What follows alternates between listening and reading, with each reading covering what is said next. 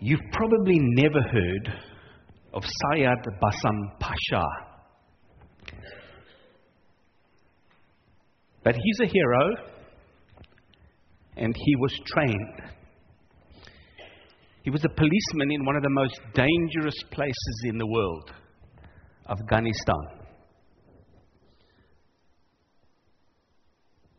Somehow, somewhere, he was also trained in sacrifice. I know this because on the 16th of November 2017, he sacrificed his life by hugging a suicide bomber as the bomber detonated his vest. He undoubtedly saved many lives that day. We often talk about those who give their lives as paying the ultimate sacrifice. And we should remember and honor them and be grateful for what they've done. We shouldn't forget. We should be going, Lord, thank you for those people. But we must also remember that Jesus himself, who did pay the ultimate sacrifice, doesn't just call some or even all of us to pay that ultimate sacrifice. That idea of actually giving our lives for other people. Jesus calls us to live a whole life that is a sacrifice.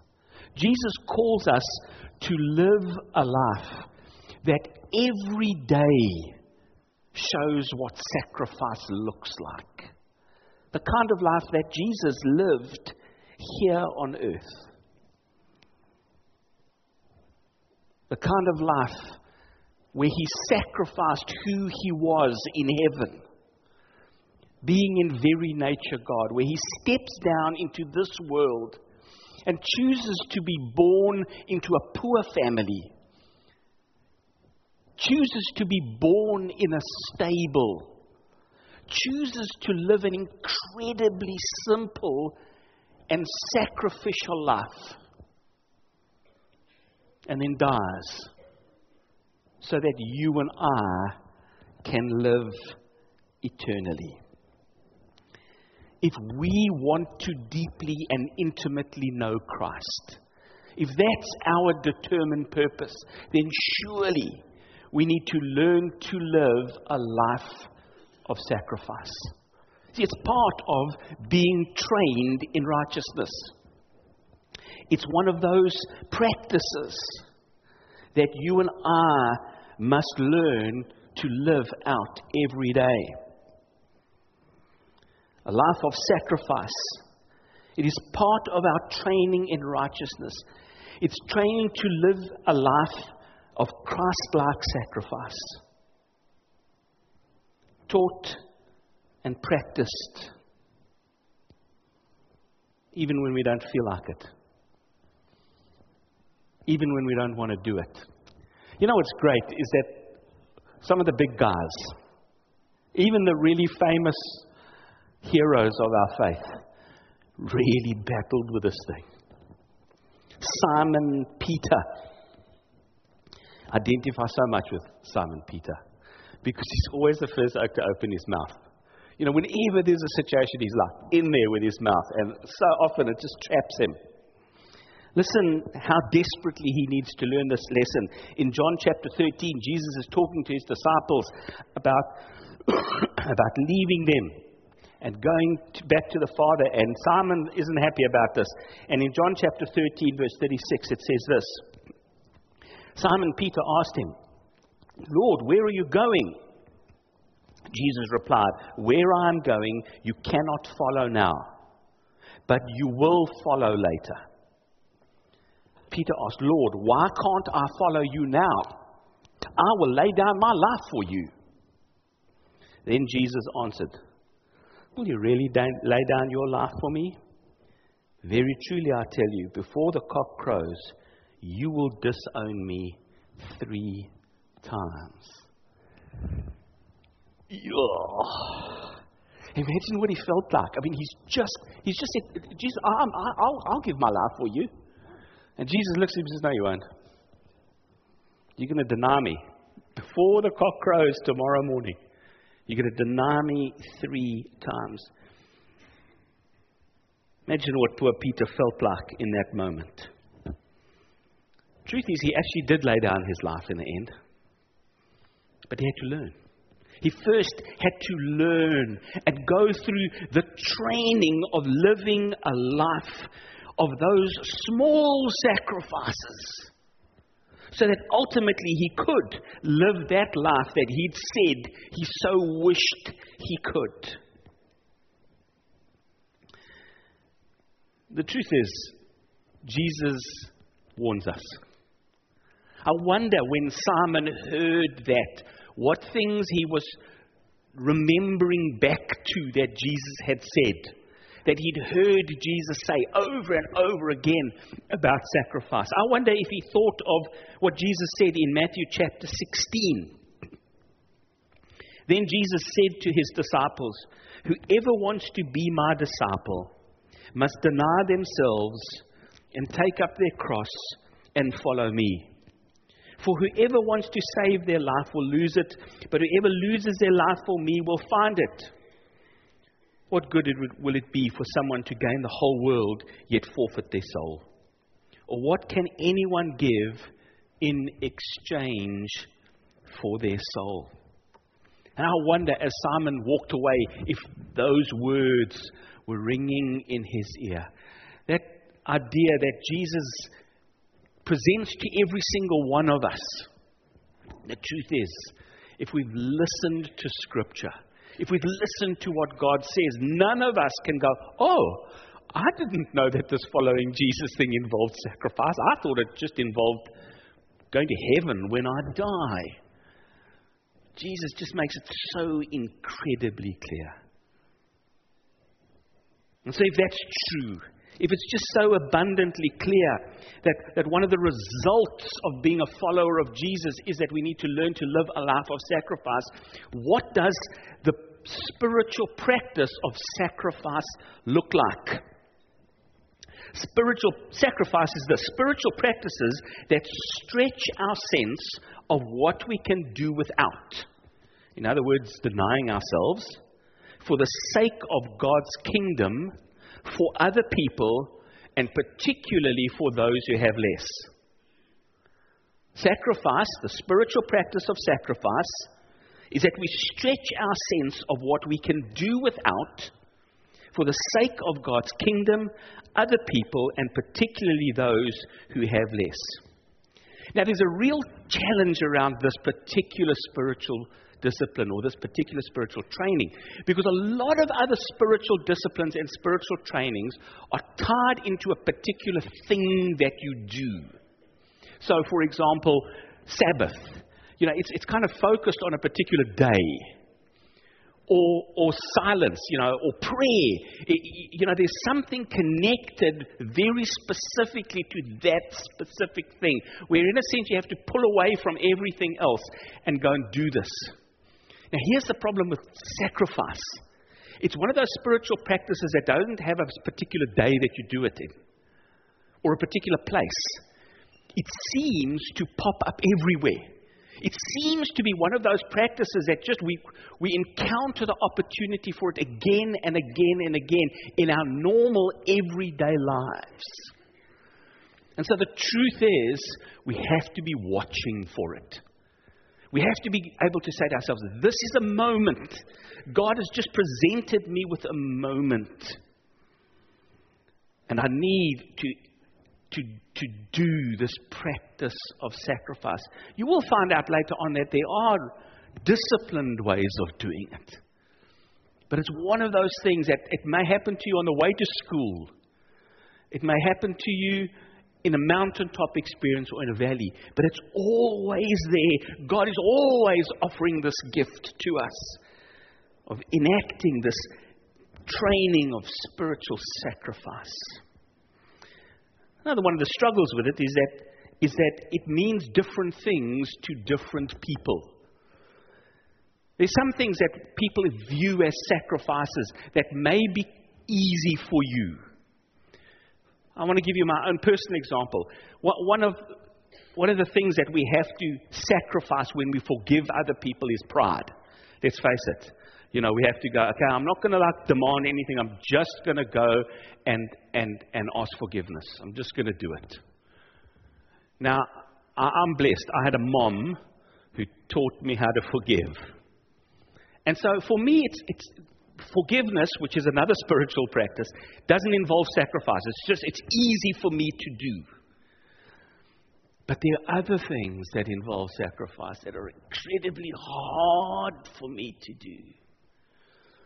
Like, like the confession when I'm wrong about something.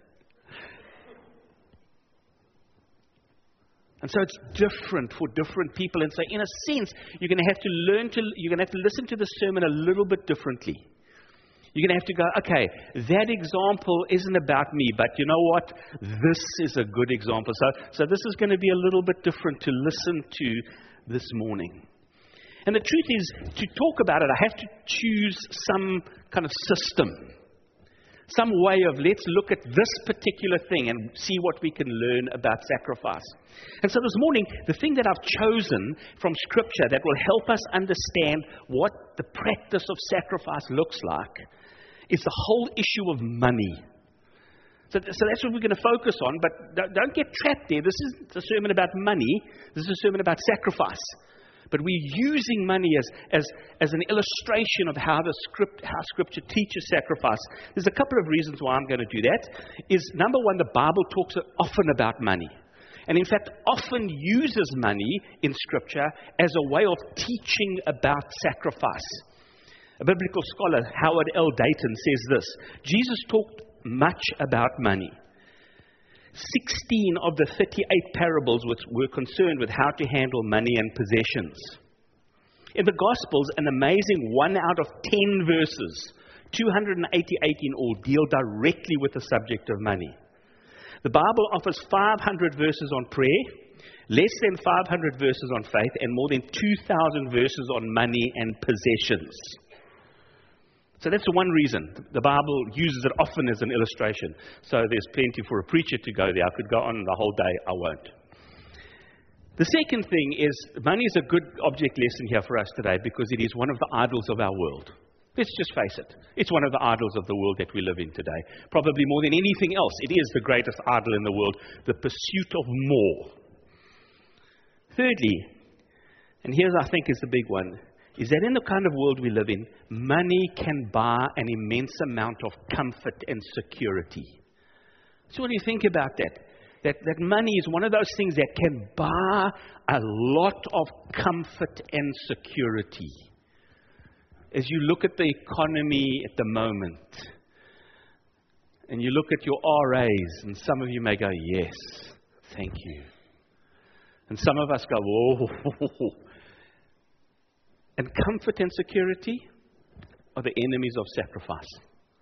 Comfort and security are the enemies of sacrifice. We don't want to sacrifice if it's going to threaten our comfort and security. And money can buy both of those things. So I think it's a great, it's a great model to use as we look at being trained in sacrifice. And so the first piece of training that the Bible gives us in terms of learning how to sacrifice is what I've called the practice of disciplined sacrifice. The practice of disciplined sacrifice. In other words, that practice that says, I need to learn how to sacrifice, and one of the things I'm going to do is I'm going to form a discipline that I do regularly, repeatedly, no matter what my personal circumstances are to teach me to sacrifice. An example is from Leviticus chapter 27, the Old Testament laws about tithing. A tithe, Leviticus 27:30, a tithe of everything from the land, whether grain from the soil or fruit from the trees, belongs to the Lord. It is holy to the Lord. So, so here, Israel was being taught you need to sacrifice regularly in a significant way, 10% is quite a lot, eh? no matter if it's going well or if it's going badly. Disciplined sacrifice. That's, that's one of the systems that the Old Testament set up. Now, whether you believe that you should live by that law or not, that's up to you. I happen to believe that I should live by giving a tithe. It's one of my disciplined sacrifices. But the truth is that in the New Testament, Jesus also talks about it. He doesn't say you have to do it, but he often assumes that it's being done by people. In Matthew chapter 23 and Luke chapter 11, Jesus is having one of his famous conversations with the Pharisees, which don't always go terribly well for the Pharisees. And, and he talks about the fact that, that, they, that they tithe their spices and stuff, even. But that they've stopped loving people and caring for people. And he says, guys, seriously, you can't do that. You need to do both of those things. You need to stop just caring about the law, care about people, but you mustn't stop obeying the rule. You must still carry on tithing, but care for people at the same time. The early church is an incredible model of disciplined sacrificial giving. When we read the fact that, that people in the early church just gave, they sold their houses, they gave up what they had, and they said, We, we need to help one another. We need to develop habits where we sacrifice regularly, irrespective of our current circumstances. It's that idea of our time. How often have you got up on a Sunday and gone, oh, I don't feel like it today? I'm tired. But you see, I made a decision. I, decided to volunteer at this. I decided to do that. I will do it no matter what my circumstances are. That's the first practice that the Bible says trains us in sacrifice. The second one is this, and it's the practice of what I've called first sacrifice. The practice of first sacrifice. This is the opposite of what I've called leftover sacrifice. We all know how to do that. You know, I've got all of this and, and I don't really need that. Let me give it to somebody else. Now, I want to say this. There's nothing wrong with doing that. There's nothing wrong with going and looking at your cupboard and going, I po- can't possibly wear all these clothes this year. I'm going to give my least favorite ones away. There's nothing wrong with doing that. But that doesn't train us in sacrifice. It doesn't train us to do with less so that other people can have. It's just a good thing to do, and we should all be doing it anyway. But this idea of first sacrifice really trains us to understand what sacrifice means. We find an example of this in Proverbs chapter 3, verse 9 and 10. It says this Honor the Lord with your wealth, with the first fruits of all your crops. Then your barns will be filled to overflowing, and your vats will brim over with new wine. I don't know if any of you have been strawberry picking on that farm out there near Belita. you should go if you get a chance.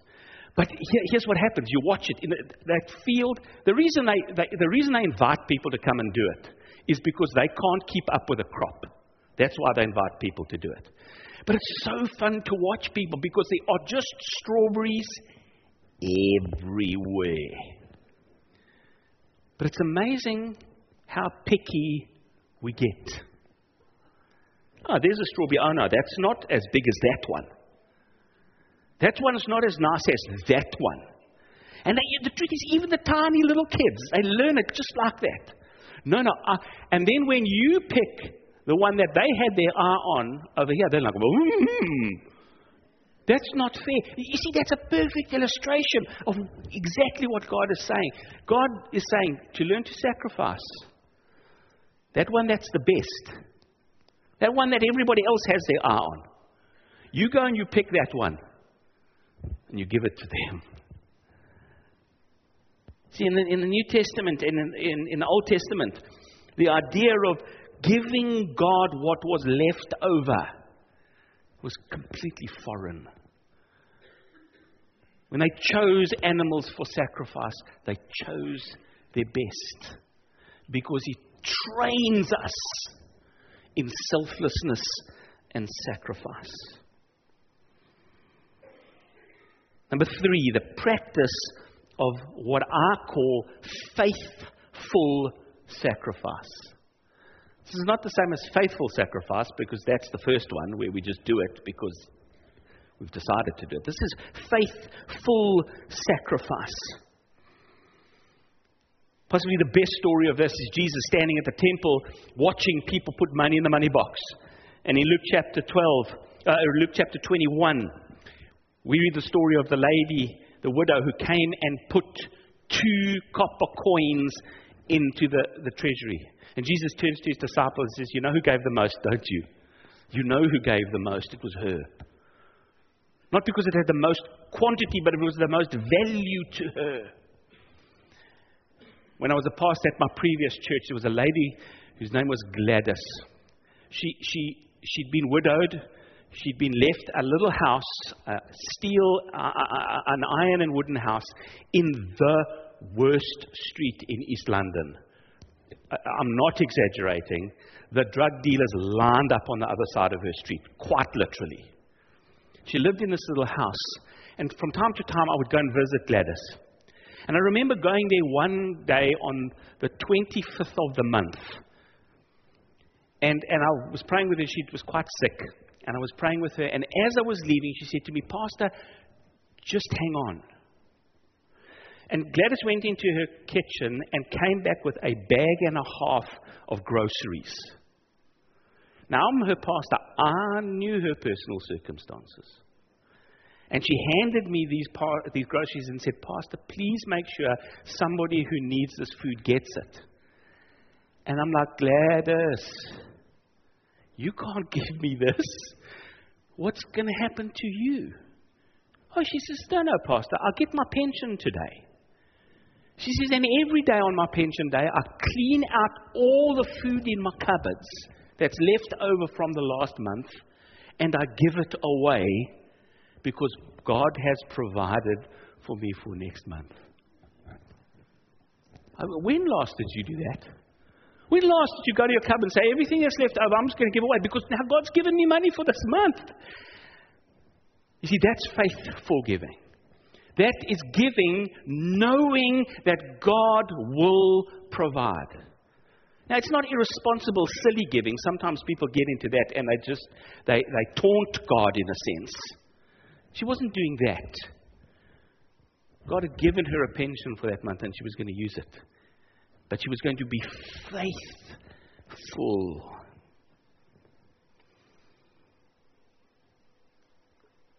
What about the practice of what I've called a generous sacrifice? That sacrifice just because we can.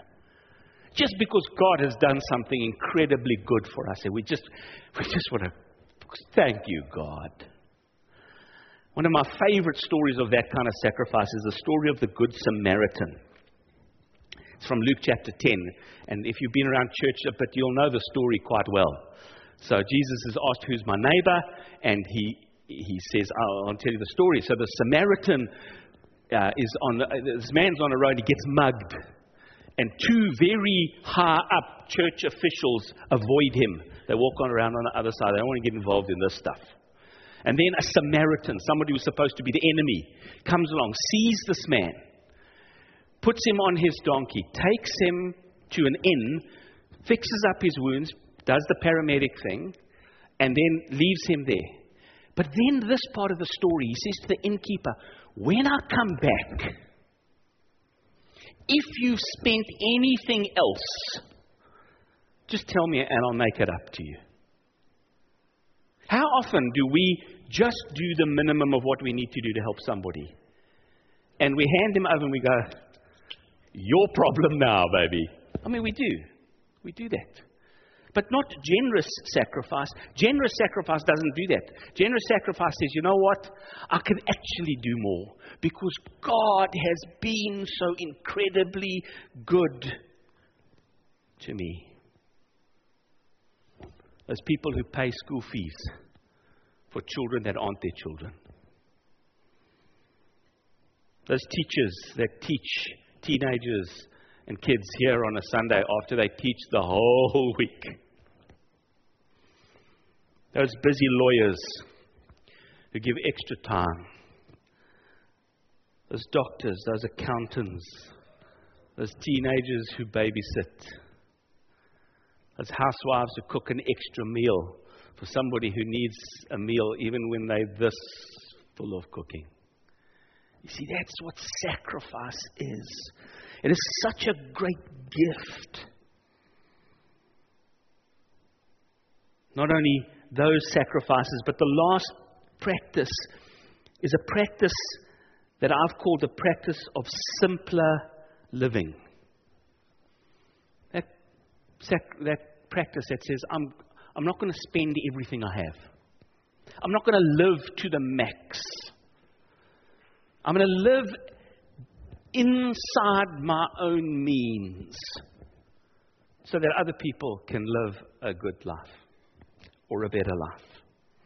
In Luke chapter 10, Jesus sends out 72 disciples to go and do stuff. And one of the interesting things he says to them is when you arrive at a house and, and they welcome you in, stay there. Just stay with the people who welcome you in. Don't keep moving around because now you get to know the, the, the town, and ooh, that person's got more bedrooms than this person. You know, that person's better than this person. I, am going to go there because that's a. Jesus says, don't do that. When you get there, just settle down, be with the people, be content.